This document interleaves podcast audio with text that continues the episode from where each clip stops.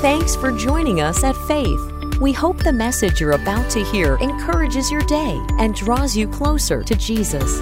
If you'd like to join us for service or find out more about the church, visit faith.church. That's faith.church. Hey, can we give everyone joining us online a hand and just say we love you? Welcome. We're all a big family today. Listen, really excited as we're journeying towards Easter morning, which is going to be Resurrection Day for us, and really excited for what God has been doing on this journey and, and through this series in our personal lives. It's been really powerful, and what He's been doing in us as a church. But before I get to the message today, I, you know, there's there's um, some real attributes of the nature of God, and that God loves to bless His people. And so, because He blesses us, because we become a part of His family, we're marked by Him. We're marked by part of his character. We're marked by who he is. And since God is a God that blesses, once he calls us and says, Hey, you're my child, he then marks us to be a blessing to others. Amen? So it, we're to be conduits of God's blessing. And so I'm super excited that this afternoon on the, um, on the east side of Ward Road, we're going to be doing a food distribution for our community, for those who are in need, for those who have needs, for those who know people in need, that you can pick up some food and take it to them. This is such is going to be such a tremendous day because God's really blessed us. Not only do those who come out get a box of, of uh, uh, an Easter box that you all put together, which is so awesome. I think we have about a thousand boxes that you guys put together, which is super great to be a blessing to people around Easter time. Also, we have two food trucks out there that are going to be giving dairy and meat and some produce. And so, listen, come get a box and either be blessed by it or go bless somebody with it, all right? Now, that's going to be going from 2 to 4 until it runs out, and it'll probably go quick. So, just let me just encourage you be a blessing to someone, pick a box up and bless them, or come and just let us bless you in the name of Jesus. We want Jesus to use us to bless our community, for our community to be like, I love that church because they love me. Amen? That's what we want. And we want to bring all glory and all, and all honor to Jesus. So that's going on. Also, this, this Good Friday is going to be such a powerful time. You, you really don't want to miss it. God's really given um, a, a direction for that service that is going to be very unique. It's going to be very powerful. And I just want to encourage you, you know, Easter, yes, it's a time for us as families, like individual families or, or, or, or just maybe friend groups. But Easter is a season that, that we are very aware that while we were enemies of God, He died for us. And because of that, we want to share that message of the gospel to other people. Let me just encourage you to invite folks to our Easter services. This Good Friday service is going to be so, so special the Lord's going to meet us in a really fresh way, and I'll share a little bit more about that. But also, we have our Easter services that are coming up, and our 9 and 11 services on, on Resurrection Sunday, Easter Day. It's going to be a great time. But as we have been working and walking this journey with God, He's been meeting us in fresh new ways. We've been looking at the Easter story or Easter journey from a, from a different perspective. Actually, you can't understand Easter if you really if you don't understand Passover because really Easter is just it's a, it, it, was a it's a name that's been used over time but really it Easter time is about Passover which yesterday was Passover. And it's just such a special time for us to understand the real heart of God. To understand that that weeks ago and today my message is to prepare us for Friday. God wants to move through this today, through His Word today, but it's also to prepare our hearts for what He wants to do in our hearts on Friday. Because three weeks ago, we began our journey back in the garden. I don't know if you remember. In the Garden of Eden, that God created Adam and Eve and to have a purpose, to have authority, to take care of what God had given them to take care of. And what he gave them represents what he wanted for every one of us in mankind. All human beings were created with the intent to walk in the same calling and purpose as Adam and Eve. But because the enemy of God, who is Satan, who hates everything that God wants to be a blessing to us, who detests and despises everything that God loves, he tempted, he seduced Adam and Eve into falling, into sinning to eat from the tree of the knowledge of good and evil. And what that means is they were innocent. And then they ate of the tree that the one tree God said, don't eat of, they ate of. And they became aware of good and evil. They lost their innocence and they rebelled and disobeyed God and sinned. And that's called the fall of man. But that sin, like a horrific, horrible, just uh, disease, began to make its way into the world. It eroded, it degraded everything that God wanted for you and for me and for mankind. It, it, it, corrupted relationships. Right out of the gate, Adam and Eve started blaming each other. Started, oh, it's your fault and your fault. And we see that, we still see the, the nature of that sin in our own relationships today, and husband and wife, or, or, or fiance and, and boyfriend and it, it just, it, it's your fault. And we blame and deflect. Why sin? We see the, the nature of and the corrupt nature of sin in our in our work and what we do in childbirth and it robbed purity and innocence. That nature of sin has worked its way into our sexuality in our marriages and our physical bodies in our emotions and in our minds. And because also you need to understand, mankind was given the authority by God to take care of the earth, to take care of creation. That's they were the guardians of it. Because they fell, sin then had access to the earth. And it began to corrupt. And it began to change earth itself. It began to produce thorns that weren't there and storms that didn't exist, and it is because of sin. And so, with one decision, Adam and Eve forfeited everything that God had for them. Not just for them, but forfeited what God had for them for every human being on the face of the planet. And they thought to give that up, they thought their human independence from God was better. And they quickly realize it's not.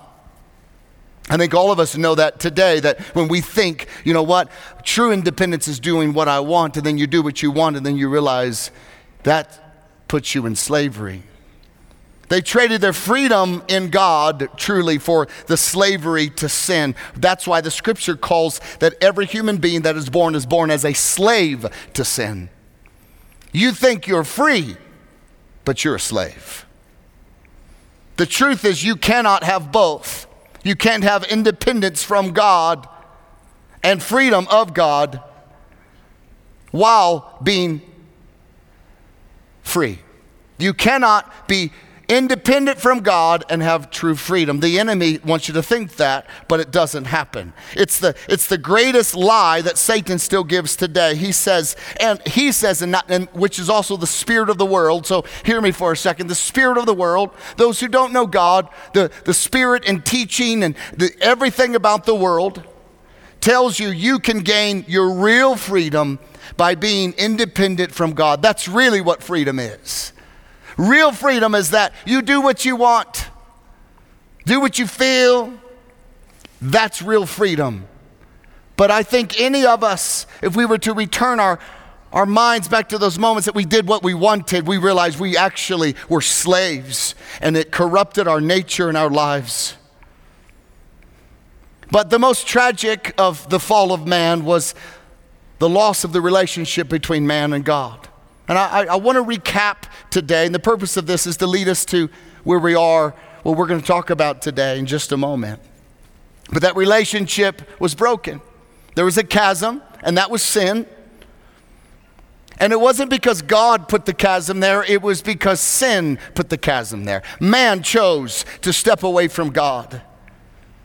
But you begin to see, even, even in the heart of God, in the moment of rebellion, that Adam and Eve said, God, I reject you, you begin to see the heart of God for them and for you.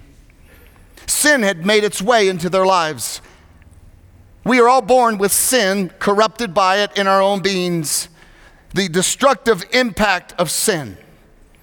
But in God's heart, just, just on the other side of them, of them rejecting him, you see him putting a plan together to restore what was lost, to restore that relationship with mankind, to restore and break the chains of slavery that are on every person's life, the slavery of sin.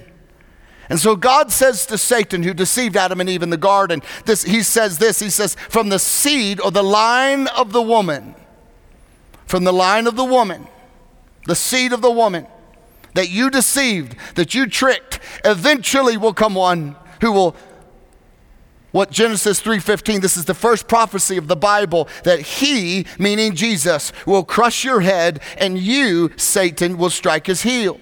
So you're going to strike at him but he's going to crush you. That's what Easter is about.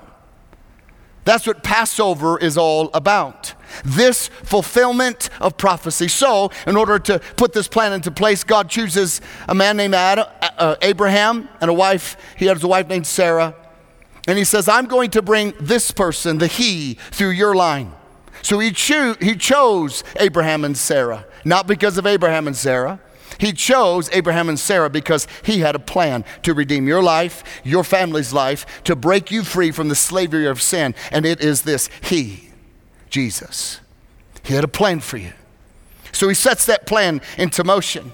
And from the line of Abraham and, Sarah, as we heard about a couple weeks ago, it's this interesting turn of events this as they begin to multiply, as they begin to grow through the line of Abraham and Sarah that God promised that he would do for the purpose of bringing forth Jesus, they found themselves in slavery in Egypt. And these were God's people. And so they found themselves in a place of slavery, but the problem is you don't mess with God's people because he has a purpose. And again, it wasn't about those people, it was about they were God's people because he was bringing forth the he, which is Jesus, to crush the power of sin over your life and to crush Satan himself, to eventually to bind him and to throw him into hell itself. Hell's created for Satan, just so you're aware. Hell is not a place that Satan sets up and, ha ha, I'm torturing you. No, no, no. Hell is made by God to throw Satan there in his return when God judges him, and then it's over. That's his place. So important we understand that. But he will be crushed, his head will be crushed by Jesus through the bloodline of Abraham. So they find themselves enslaved. 430 years they're slaves. And so God, working his plan to bring forth the He, decides it's time for them to be free. It's time for me to do something in their lives that are, that's going to point to the greater reality which is coming in the future. And so they were enslaved, and God rose up Moses, as we, as we heard, and as a mouthpiece for him, and he went to Pharaoh because they were enslaved to the Pharaoh of Egypt. And Moses said, You need to let God's people go. Pharaoh said, No. He stiffened, he stiffened his will and he hardened his, his heart. And there's a line in there that says that God hardened Pharaoh's heart. And when you read that, you go, Well, that's not fair that God hardened his heart. No, no, no. You need to understand that the, the same sun that melts the butter also hardens the clay. When God when Pharaoh had an opportunity to respond to God, he chose not to, which then caused him to his heart to be hardened by God. And so God tells Moses, listen, tell him to let my people go. He tells him, he says no. And so we begin the plagues to convince Pharaoh you better let these people go or it's going to get worse. And he resists and resists and resists. The plagues got worse and worse and worse and worse and worse. Then we came to the last plague. And this plague was that judgment was coming to Egypt. And judgment was going to come. And this is the crazy thing about the whole judgment. It's going to come. And when judgment comes, the firstborn son of every house is going to die. But God told his people, This is what I want you to do. I want you to, to, I want you to eat this certain meal, and I want you to get a lamb, and I want you to kill the lamb, and I want you to take, take the blood of that lamb, and I want you to put it on the doorposts of your homes. And when judgment comes, judgment will see the blood applied to the home, and judgment will pass over your home. And so, from that moment, from Egypt after they did what God told them to do. Judgment came passed over. Pharaoh's house was devastated. He had lost his firstborn son. Pharaoh said, Fine, go. So he let God's people go. And they were instructed from that moment every year to remember that meal that's called Passover because judgment passed over. And in that meal, they, they always would, would, would read these four promises out of Exodus chapter 6. And we have them today that they are still, Jews are still doing and reading these promises. And this is what the promises are I will bring you out from underneath the burden of the Egyptians, which is salvation, set you apart. It's called the cup of sanctification. The second promise is, I will free you from being slaves to them, which is the cup of deliverance. They, they, they were out of Egypt, but their minds were still there. So they were out of Egypt, but Egypt was still in them. And so this is about how they thought, how they processed. It's about God delivering us from our sinful nature. And then we come to the third cup, which is the one we're looking at today. I will redeem you with an outstretched arm, which is the cup of redemption. And then we have the fourth one I will take you as my own people. These weren't just statements for them, this was statements leading back to the Garden of Eden, leading back to how, how are they going to accomplish these statements in the big picture of what God's saying from, from the Garden of Eden? How is the He in Genesis 3 going to do this? And that's the journey that we've been on through Easter. They were statements, these are statements that's telling you what God wants for your life telling you what God wants present and moving in you and through your life. It's these statements, these promises that are for you. He has salvation for you. He has deliverance that to keep you from returning to those old natures, those old things that you ask God to deliver you from, and all of a sudden you find yourself returning to them in your journey with God. Why? Because you need to be delivered from the mindset of a slave to sin. You're no longer a slave to sin. You have a new mind in Christ. That's what Jesus came to do. I will redeem you with an outstretched arm. This is where we are today. This is such a beautiful picture. And so, since every year the Jewish people have honored Passover and had Passover meal and read these promises, we know that the children of Israel left Egypt and they wandered in the desert for a bit and then they ended up in the promised land that's called Israel today. And that's they are called the Jews. And we know that that is the bloodline of Abraham and Sarah, the promised one who would crush the head of Satan would come through that bloodline. And so we find Jesus.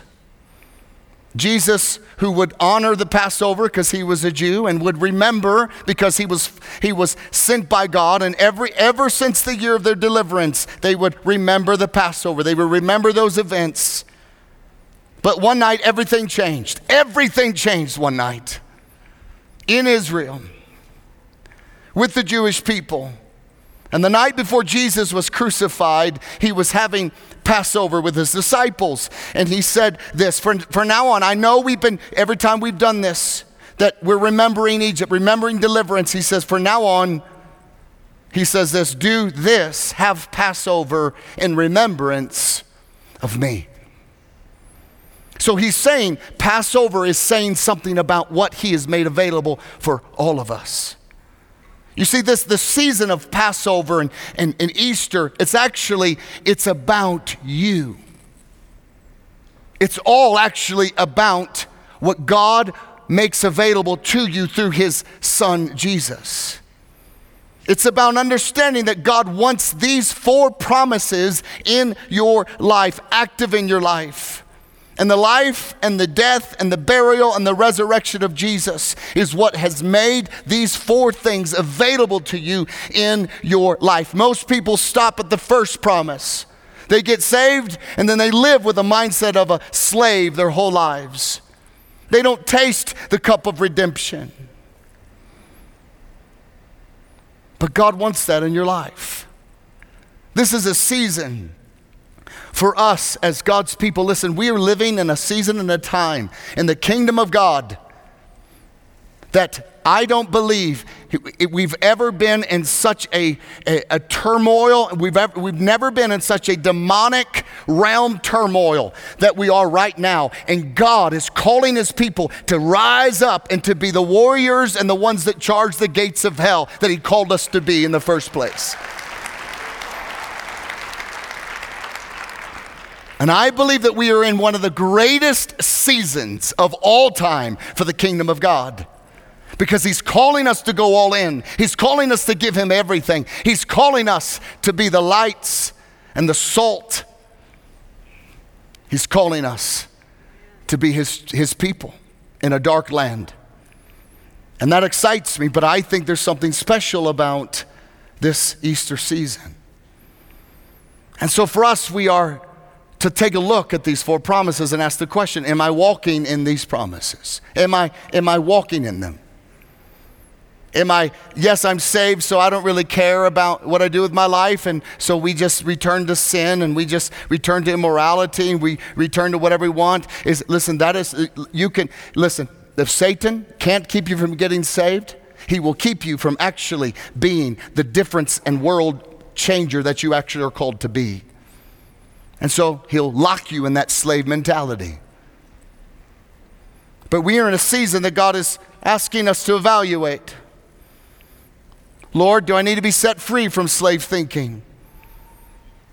We're, we're looking at a season that I believe God wants His first cup of sanctification to be massively poured out on the earth. So there is a huge and large harvest of souls and the lost that are longing for the people of God to stand up and proclaim the gospel of Jesus Christ to them. I believe that that's what God wants. And I believe we, we are also stepping into this third promise that God wants you to receive. And this isn't for you to earn, this is for you to actually receive because it's already been earned by Jesus. And that's what I want to look at today.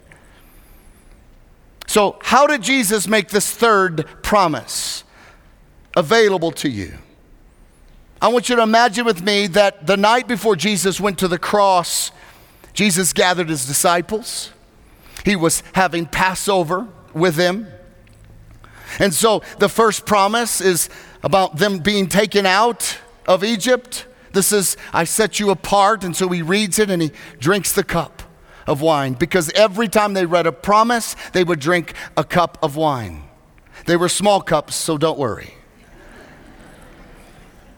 The second promise, I set you free from being a slave, the mindset of slavery. They, then they drank the second cup. Now, at this point, out of the first cup and the second cup, the first promise and the second promise, they have eaten the meal that the scripture lays out. They've eaten the bitter herbs.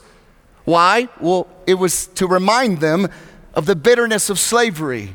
So they're to eat it. And remember, man, that was not good. So they've eaten, they've remembered, and then this third cup I will redeem you with an outstretched arm. This is the cup of redemption. Actually, this is the cup that Paul calls in Corinthians the cup that Jesus used to institute the Lord's Supper, which we call communion, which we're going to be taking on Good Friday. This is where everything changed. And so, after they had had the meal, Luke 22 20 says, He also took the cup after supper. So they had already had the meal.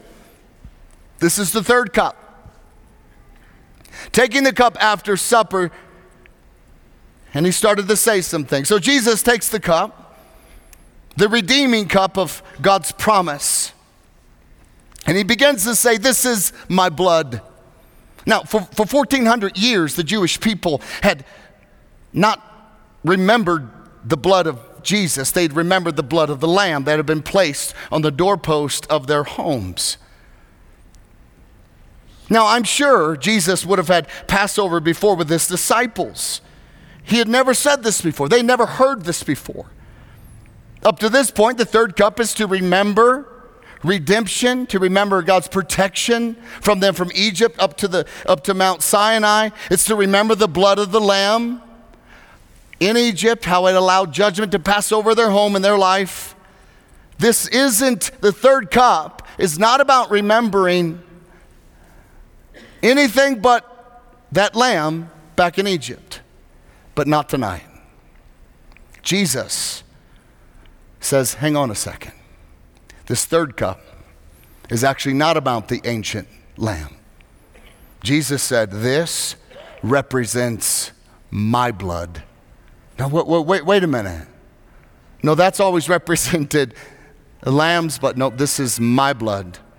So imagine the disciples who their whole lives remembered the blood that spared the Jewish people from God's holy judgment for the night that it came to Egypt, the blood of the slain perfect. Now listen, the slain perfect male lamb that was required by God to be slain and the, and the blood to be placed on the doorpost of the house. That judgment would pass over. Interesting thought. I want you to catch this for a moment. The mark of blood on the house wasn't a mark that judgment had not was just to pass over. It was actually the blood was the mark that judgment had already come to the house. The lamb had been judged and killed. Therefore, judgment had been already at the house. So the blood of the lamb had to come from a lamb that was killed so that judgment would pass over the homes. Hear me today. Now, listen to me. Israel was not excused from the judgment of God that came to Egypt because of their bloodline to Abraham. I'm going to say that again. Israel was not excused from the judgment of God that came to Egypt because of the bloodline back to Abraham. They were found excused by God's judgment because of the applied blood of the Lamb to their homes. The lamb had to die so their household could live. There had to be a substitute. What was God doing? He was pointing to a greater substitute that would come which is Jesus. But it was the blood of the Lamb that allowed judgment to pass over, not the bloodline of Abraham. And so, Jesus holds the cup, and he says, This third cup, he says, This cup is the new covenant. Everybody say new. It's the new covenant. In other words, never heard of it before. But it's just not a new covenant. He said, a new covenant in my blood, which is shed for you. So here he is. He's at the Passover. He's looking at his disciples. They never heard this before. The third cup. This is the cup of the new covenant that's shed, Peter, for you. Matthew, for you. Judas, for you. Jesus is looking them in the eye. I mean, they, they've followed this man for three years. They've seen miracles. They've, they, they've seen him heal the sick. I mean, six days ago, he just rode into Jerusalem as a triumphal entry, and they were, they were laying palm branches down. It was the fulfillment of the prophecies that they knew had read in, in Zechariah, and he was going to come in and rule and reign and kick, kick the Romans out and take back Jerusalem because he was the leader they were waiting on. No, no, no, Jesus, what? Wait a minute. You're, you're, you're connecting yourself with the lamb from, from the Passover? They had seen him raise the dead. And he says, This is my blood offered for you to redeem you.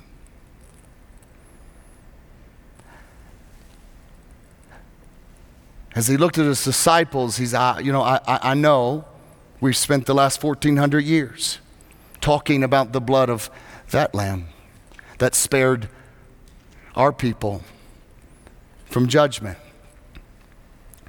But for now on, we're going to remember I'm the one that spared you from judgment. I'm the one that will save you. And so we have in Matthew 26, he took the cup, he gave thanks, and he gave it to them. And he says, drink from it. Now, all of you, drink from it. Every one of you, drink from it. For this is my blood, this is my blood of the new covenant, which is shed for many. Do, you, know, you know who was included in that many? You were. This is the cup of the new covenant that's shed for the whole world. John later writes that God so loved the whole world that he sent his son, that his blood would be shed for many for the remissions of sins.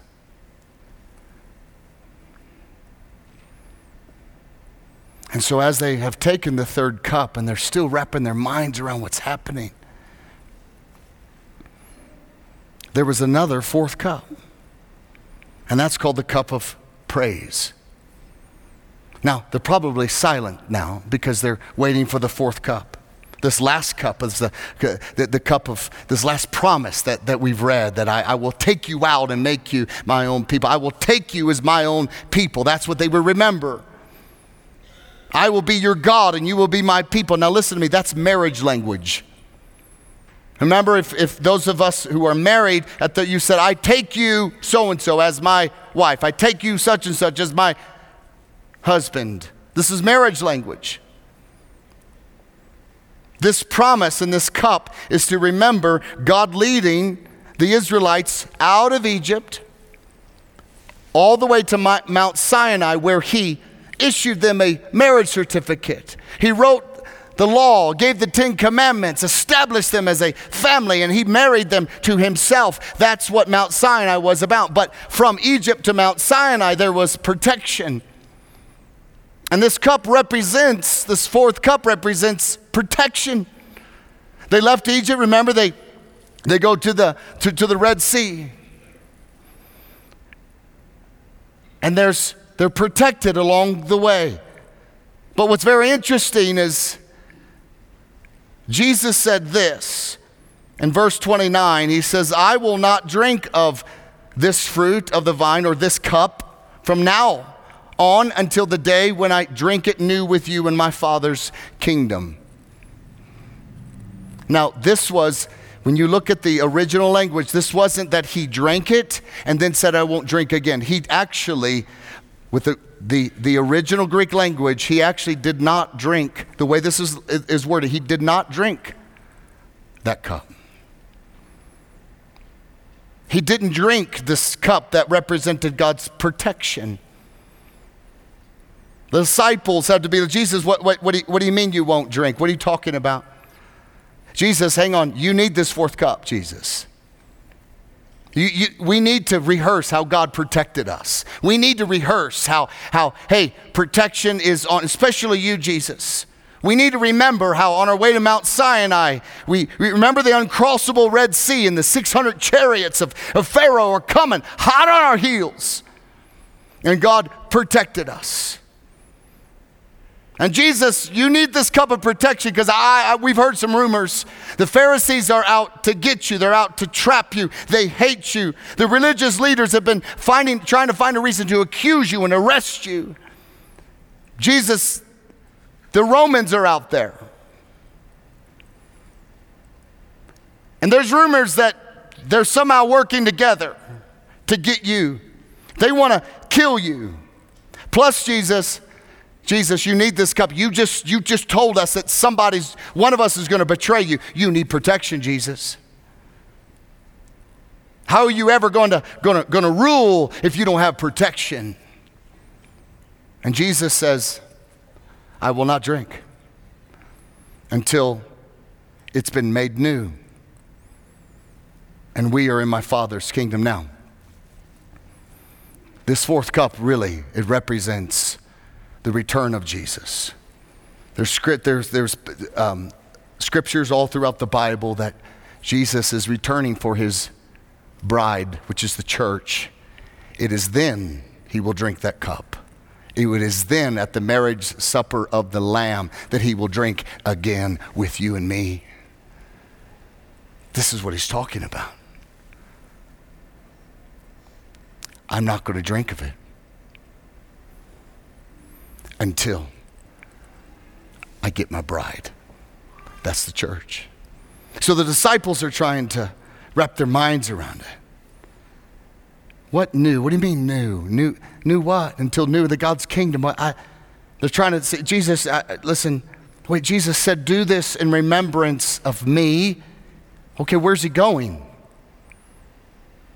Why, why do we have to remember you if you're going to be here with us next year? Like, I, why do we remember you if you're still going to be here? And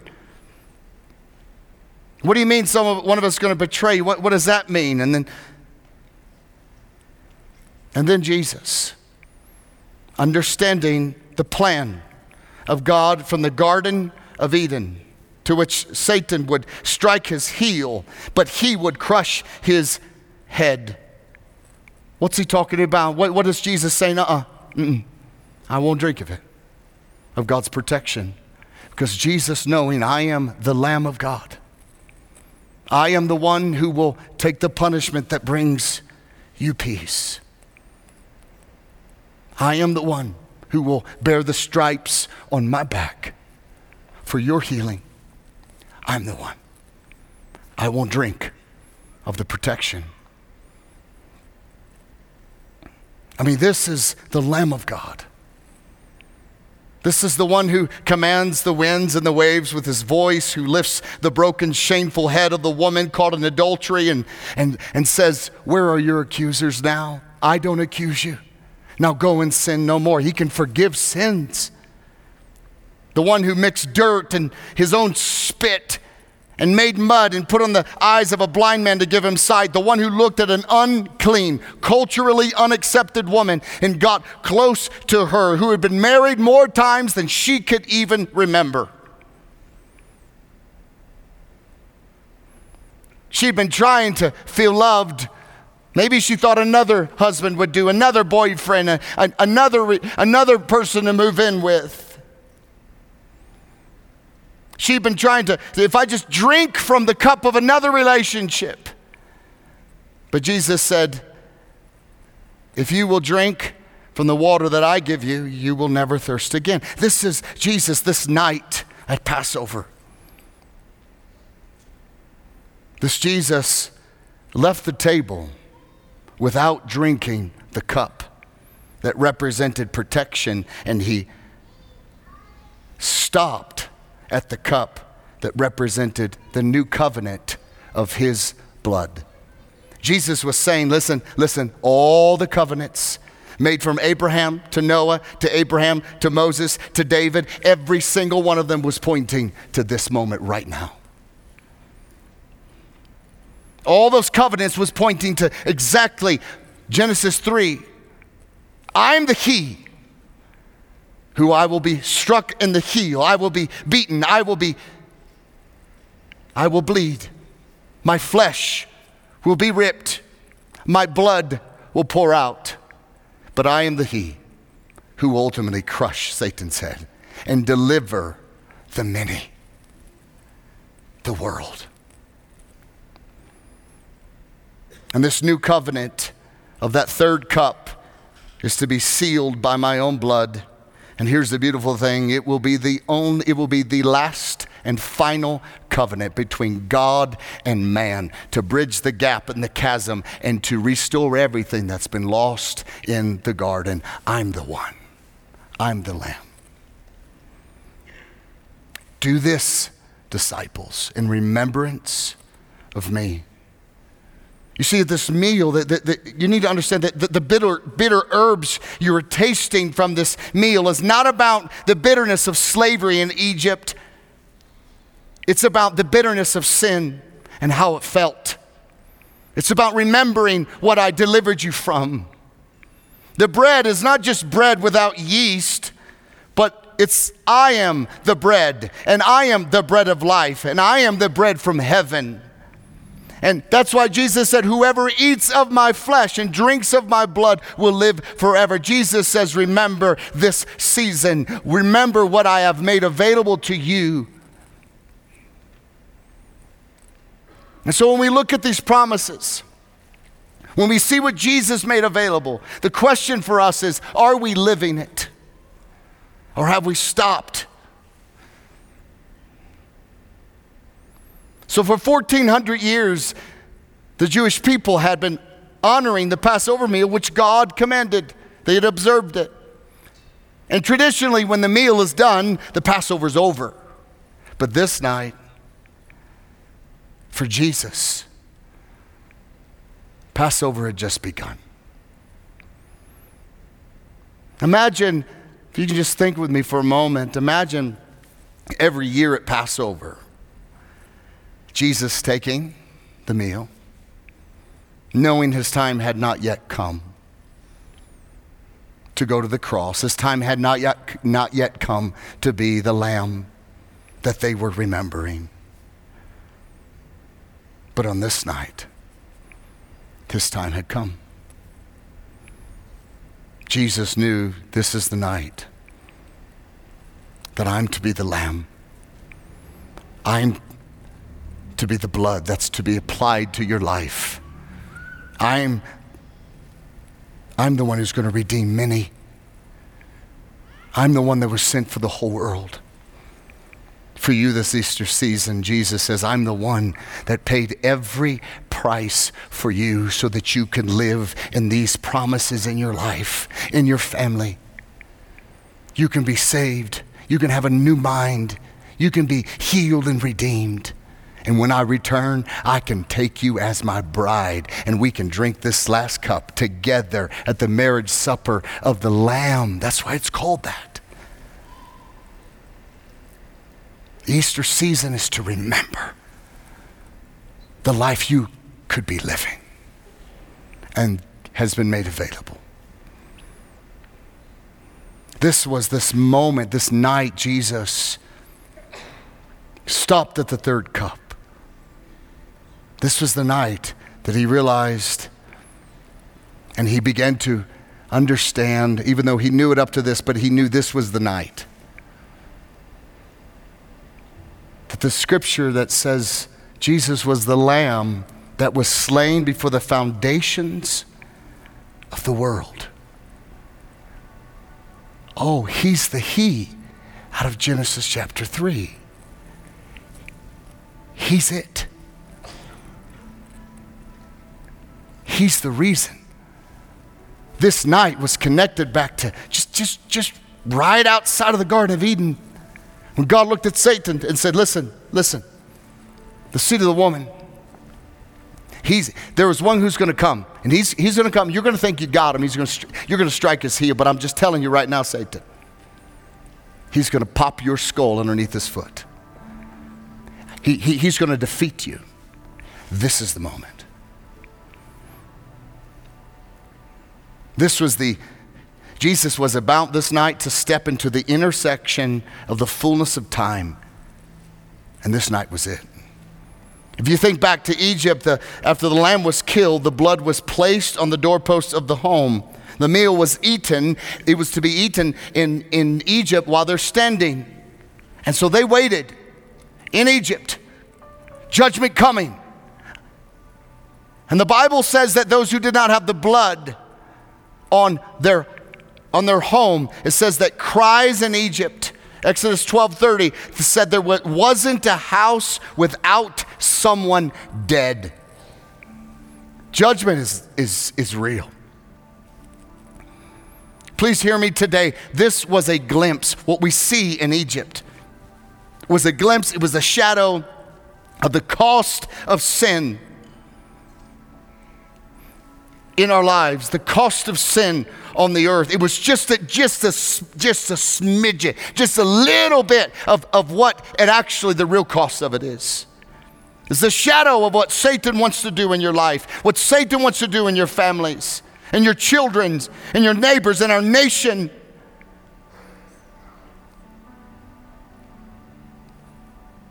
And so, Jesus, knowing that you and I, we need a substitute, we need a, a, a perfect substitute for our sins. God provided through his son Jesus this night, the Lamb of God, God is saying, I want you to remember this Easter season the need for the perfect sacrifice. Why? Why, why do we need to remember perfect sacrifice? Because the perfect sacrifice reveals to us who we are.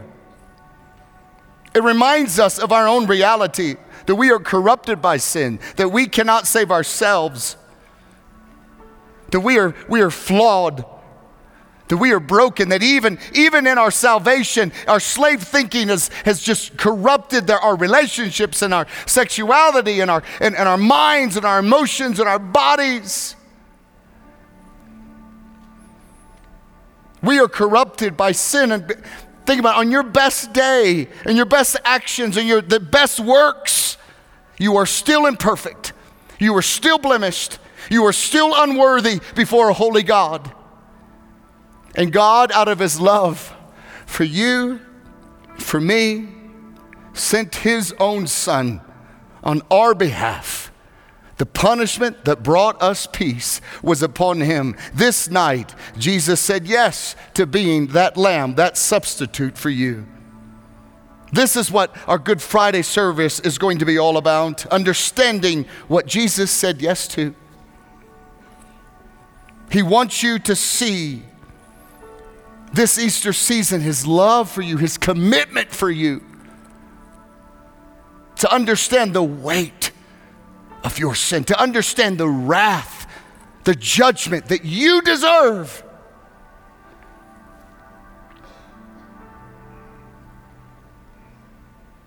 But Jesus took what you deserved. He became the substitute. So, this Easter season, friends, what, what do you need? It's time that you remember what's been, what's been made available for you. It's time we stop playing religious, pretty games. It's, it's time we stop being just little Christians for sermonettes for Christianettes, and it's time that we say, I want everything that Jesus purchased for me on that cross. I want it all. I want it all. I'm, I'm, I'm sick and tired of seeing the slavery in my home.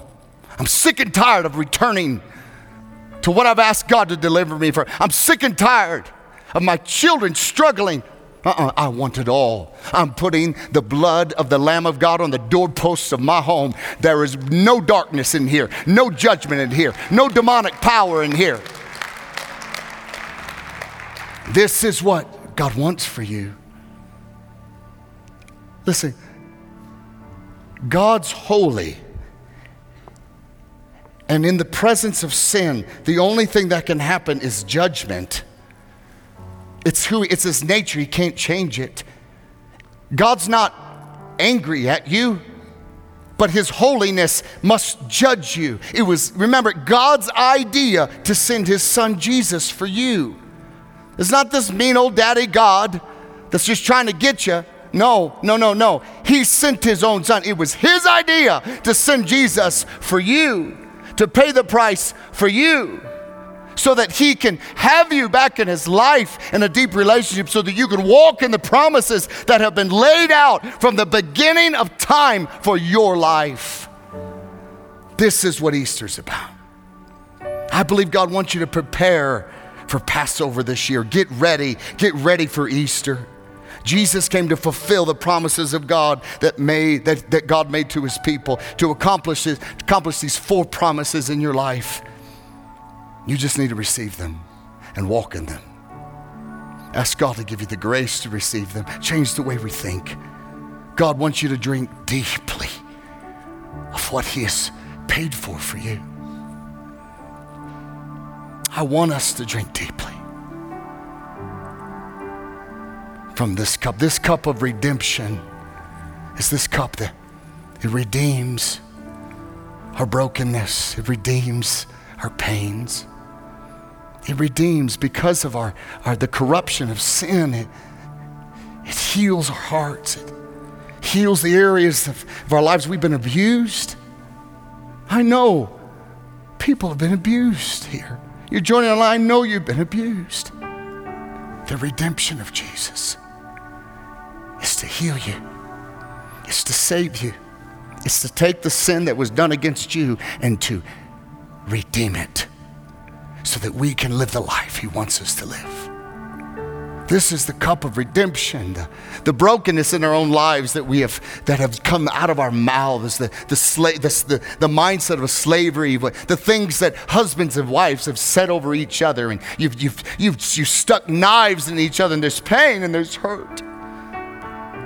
This is the Easter that you allow the redemption of Jesus, the blood of Jesus Christ, to redeem your hurt, your brokenness, your pain. You receive it, drink deeply, and be healed, and live and walk in the life that God purchased for you by His own Son from the beginning of time.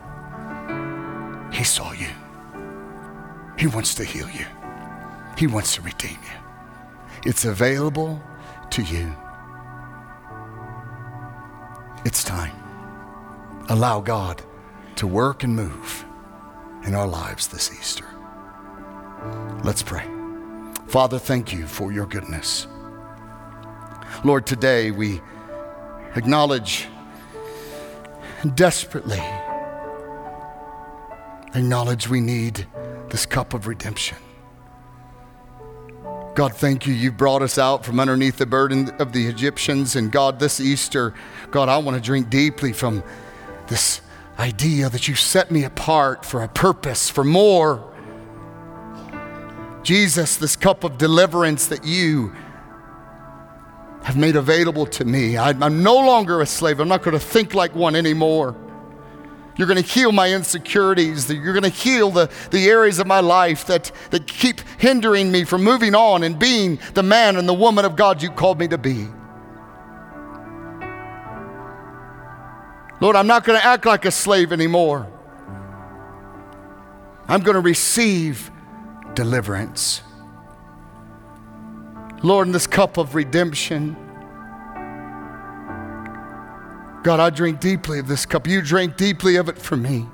You're going to redeem my past hurts, my past pain, my struggles, to take my current struggles, my weaknesses, and you're going to redeem them so I can walk out your plan, so that we can walk out the plan that you've had for us before we were ever born. And Lord, this Easter, I'm going to wait in anticipation that you are going to take me as your own people at your returning. Lord, today we commit this time that from this moment until Easter morning, we're going to do some soul searching and we're going to ask you to show us where we're not walking in those promises. And we are going to take a step this year to get a new mind maybe even to get saved for the first time, but to recommit our lives to you, but also then to get a new mind, stop thinking in the old patterns, and then to allow you to redeem the hurts and the pains of my past. The hurts and pains I've suffered from leaders and pastors and churches and other Christians and spouses and bosses and relatives who abused me. Lord, I receive your redemption so I can walk free and be everything you've called me to be. Lord, we prepare our hearts for this Friday that you're going to move in a powerful way. We thank you for your love for us. We thank you for your word. In Jesus' name. Just remain with your heads bowed if you're here today and you realize, I don't know Jesus, and you want to give your life to Jesus today, and you want to be saved from the judgment, you want to be securely in the hands of Jesus. Nobody's looking around, everyone's head is bowed. If you want that today, raise your hand right now. Raise it up before the Lord. Thank you, thank you, thank you. Just keep it up. Thank you. God bless you. Nobody's looking around. Thank you. God bless you. I'm going to lead you in a prayer. If you can put your hands down, that we're all going to pray because we've all prayed it and we're going to pray it with you. and stand next to you. If you, Bible says, if you pray this, if you say it and you believe it, you will be saved. Church, let's pray. Say, Lord Jesus, forgive me, cleanse my heart. I believe that you're the Lamb. I believe that you lived for me. I believe that you died for me. And I apply your blood to my life.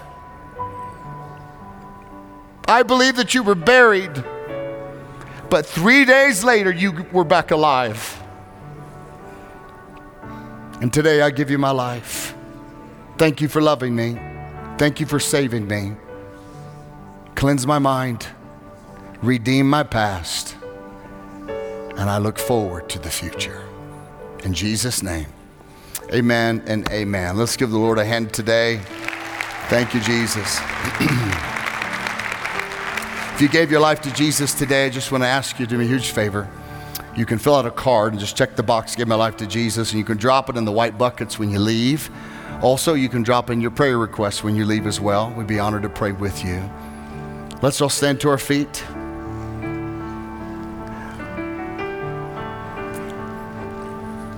Second service, I tend to go a little longer, so I apologize on that one. You inspire me, that's all it is. But uh, I, I'd be honored to pray a blessing over your life. So if you could just raise your hands if you'd like to receive a blessing from the Lord. Father, in the name of Jesus, I bless these precious people, your people that you died for. You shed your blood, Jesus, to redeem them and to make a way where there was no way. And God, today I pray that you would bless them in the name of Jesus.